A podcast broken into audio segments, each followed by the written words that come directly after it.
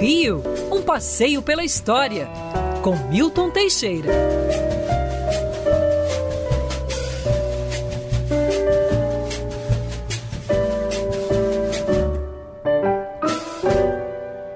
Fala, professor Milton, bom dia para você. Bom dia, Rodolfo. Bom dia, família Band. Bom, Bom dia, dia. queridos ouvintes. Professor, o Marcelo, Felipe Moura Brasil já tá na área aí? Ainda não. Daqui a Tá pouquinho chegando. Felipe tá na área. Professor, o Marcelo pediu e os ouvintes eles mandam aqui, eles falam: "Poxa, o professor poderia falar a propósito da cidade de Duque de Caxias, falar de Duque de Caxias, um pouco se quiser da cidade também, o conhecido como o pacificador Duque de Caxias, professor Milton Teixeira."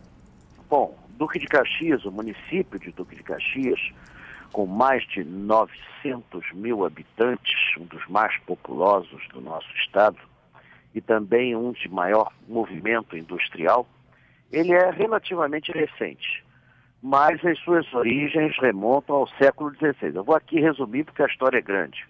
Começou com plantadores de cana, fazendas de cana e, e tudo mais. Brás Cubas conseguiu terras ali no finalzinho do século XVI e ali se estabeleceu o povoado de Iguaçu. Com a descoberta do ouro em Minas Gerais, Iguaçu cresceu muito, tinha um porto todo de pedra, tinha igrejas magníficas, casas fabulosas. Mas com o fim do ouro em Minas Gerais, Iguaçu atravessa uma decadência muito grande e em 1850 a população é transferida para uma nova região que ganha o nome de Nova Iguaçu. A velha Iguaçu cai em ruínas e hoje é atração turística lá. É mais ou menos uma Pompeia de Duque de Caxias. O nome Duque de Caxias veio porque a 25 de agosto de 1803 nasceu na Fazenda São Paulo é Luiz Alves de Lima e Silva, é, filho do Francisco de Lima e Silva, ministro do Exército, e futuro Duque de Caxias. Então, Ele nasceu ali, foi batizado numa igreja em Nomirim, que ainda está de pé. A fazenda não existe mais, a fazenda foi totalmente desmantelada, mas a, igreja está lá e tudo mais e o nome foi dado apenas em 1943. Nos séculos 19 e 20, com a ferrovia passando, o município cresce muito. Somente a central do Brasil, que terminava num distrito né, de Iguaçu, que era Queimados, né, Burns, e depois disso a, a Leopoldina também passou por ali, a Estrada de Ferro Leopoldina. Na década, na, na década de 40, em plena Segunda Guerra Mundial, houve a ideia de fazer ali uma grande fábrica de aviões de combate. Olha só que doideira. Aviões de combate. Ia ser a cidade dos motores, que estava sendo projetada e que depois virou a FNM. Cidade dos motores. Então, a 31 de dezembro de 1943, foi criado, então, esse município estratégico de Duque de Caxias, exatamente para abarcar essa produção vital para a Segunda Guerra Mundial. Com o término da Segunda Guerra Mundial, a fábrica foi para o brecho, ia ser montada pelos americanos, mas acabou virando a FNM, Fábrica Nacional de Motores, produziu muitos caminhões aí até os anos 70. E o município, ele ficou conhecido né, por ter a maior usina refinadora de petróleo do nosso estado, inaugurada em 1958, e as figuras folclóricas que lá existiram, além do próprio Duque de Caxias, nos anos 50 e 60 era famoso ali o justiceiro Natalício Tenório Cavalcante, o homem da capa preta, e que resolvia as coisas com uma metralhadorazinha só. Hoje ele seria posto para correr dos morros, mas naquela época ele fazia lei em Duque de Caxias. Era uma figura singular e que já mereceu até filme, sendo interpretado, aliás, muito bem pelo José Vilker, que ficou a cara dele. Então, o Natalício tem uma, tinha uma, morava numa fortaleza, minha família chegou a conhecê-lo. Era uma, era uma figura muito interessante.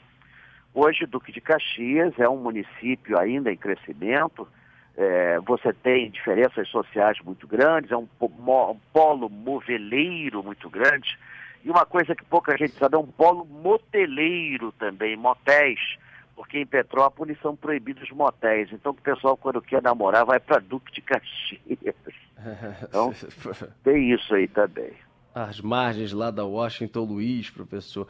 Professor, Não, a gente falou 28. da glória, da, da glória maravilhosa essa semana, com essa bagunça toda, enfim. Falamos também da intenção de revitalizar a glória, com Glória Dor que foi para lá, com a SPM que foi para lá, possibilidade de ter também é, um novo empreendimento onde era o antigo Hotel Glória. O que, que você pode falar desse bairro tão tradicional, com a Praça Paris e por aí vai? A Glória é um bairro delicioso, e, mas o começo foi turbulento. Né? Na verdade, o primeiro morador famoso da Glória foi um francês expulso da colônia do Villegagnon, Jean Delery, que escreveu ali uh, horrores sobre o que o Villegagnon estava fazendo na Baía de Guanabara em 1563, 1564, por aí. Depois disso, uh, Estácio de Sá ataca a posição francesa, que ali existia, os franceses tinham montado um forte, o, o forte do Uruçumirim, é, no alto do morro, que hoje se chama Morro da Glória, o, o Estácio vence a batalha, mas ele é ferido de morte por uma flecha. Foi a primeira morte carioca. O governador morreu de uma flecha perdida na briga pela posse de um morro. Posteriormente, a cidade foi transferida para o Morro do Castelo e a Glória ficou um pouco esquecida. Mas já em 1608 já tinha um culto à Nossa Senhora da Glória mantido por ermitões. Em 1675, mais ou menos, foi fundada uma irmandade e em 1714 se deu início à atual igreja. É interessante que a volta da igreja ainda tem algumas casas da época, ali perfeitamente conservadas e usadas. Ladeira da Glória 18, já tem lá a casa, ainda está de pé, com 250 anos. Linda, linda, linda, linda. E a igreja é maravilhosa, é uma das joias do barroco brasileiro, uma igreja em formato octogonal, com uma talha maravilhosa feita em 1780, infelizmente anônima. E atrás existe um museu muito rico com um tesouro fantástico de relíquias históricas ligadas à Nossa Senhora da Glória através dos séculos. Hum. O bairro ganhou áreas assim é, de nobreza, vários nobres foram morar ali. D. João VI frequentava a Igreja da Glória, D. Pedro I ia lá, mas ia mais para namorar do que para rezar. Ele ia se encontrar com a irmã da Marquesa de Santos, a amante oficial, a baronesa de Sorocaba, que era casada, né? mas o marido ganhou um cargo público, ele deixava rolar a coisa. Eu não sei como é que se vivia num país com tanta safadeza no governo, eu não sei. Bom, seja como for, é, foi isso que rolou muito tempo. Ali morou o Barão de Mauá, morou gente assim importantíssima. E no início do século XX, foi o primeiro bairro a ter uma estação de tratamento de esgotos na América Latina, em 1862. Hoje é o CAERG, Sociedade de Engenheiros e Arquitetos. E o Hotel Glória foi construído em 1922 para a exposição do centenário, era o hotel dos presidentes da República. Conheci ele muito bem por dentro, era lindo, maravilhoso, cheio de obras de arte, até que em 2008 ele foi destruído e está esperando aí a sua reabilitação. A afinada Rede Manchete também surgiu ali no belo prédio do Oscar Niemeyer, começou com a revista Manchete, a Glória ainda tem casas muito bonitas, um patrimônio histórico notável. É, assim, o primeiro bairro da Zona Sul, né, porque a Lapa é considerado centro. Então, a Glória é o primeiro bairro da Zona Sul. Nos domingos ali se realiza uma feira enorme. E essa feira tem uma parte delas que é uma feira de atividades, que eu frequento muito e compro muita coisa ali, acho coisas preciosas. É. é, uma verdadeira joia de bairro, viu? Realmente é um lugar ah, que ainda se pode morar. Morou gente famosa, morou Manuel Bandeira, é, pouca gente sabe, até Ernesto Che Guevara morou na Glória, num Caramba. casarão em frente ao relógio elétrico, que aliás foi o primeiro relógio elétrico do Rio de Janeiro. Está lá o relógio dito e forte. Então, é, é muito bacana. Portanto, Valeu, você... professor você sempre trazendo experiências e história para gente e conseguindo, inclusive, às vezes nos divertir também no meio, isso, no meio disso, contando algumas histórias pitorescas. Ah, Professor, sim, algum passeio, alguma coisa para alertar o nosso ouvinte aí? Sim, atenção Brasil! Uhul. Atenção, amigos e família Band! vão recomeçar os passeios presenciais.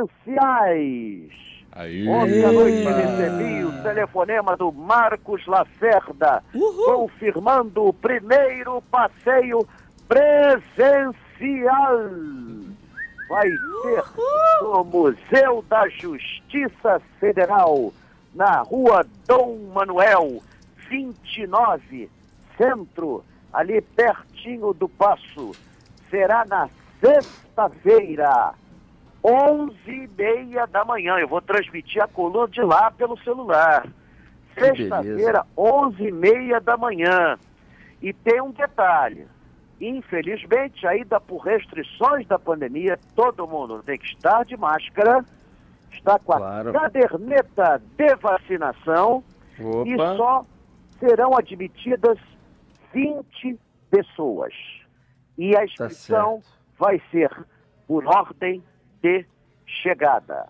Ah, depois Beleza. vamos dar detalhes, a Band vai transmitir detalhes, como é que vai ser essa inscrição, quem é que vai fazer essa inscrição, que eu garanto que não sou eu, É, mas se- ocorrerá, só podem, infelizmente, ainda nós estamos sob restrições, só podem 20 pessoas, até porque o- a- as salas não comportam mais do que isso.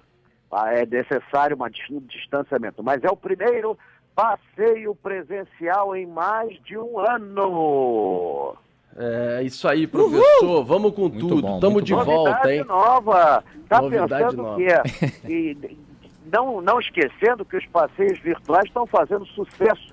Tem passeios do ano passado que estão com quase 8 mil participantes. Que Caramba. beleza, É, professor. mole ou quer mais. Tem muito Cada dia que maior. audiência. Crescimento, crescimento. É isso aí. Valeu, professor. Até semana que vem. Um abraço. Até, sexta que semana vem. Um abraço. Um beijo. Muito obrigado. Tchau, tchau.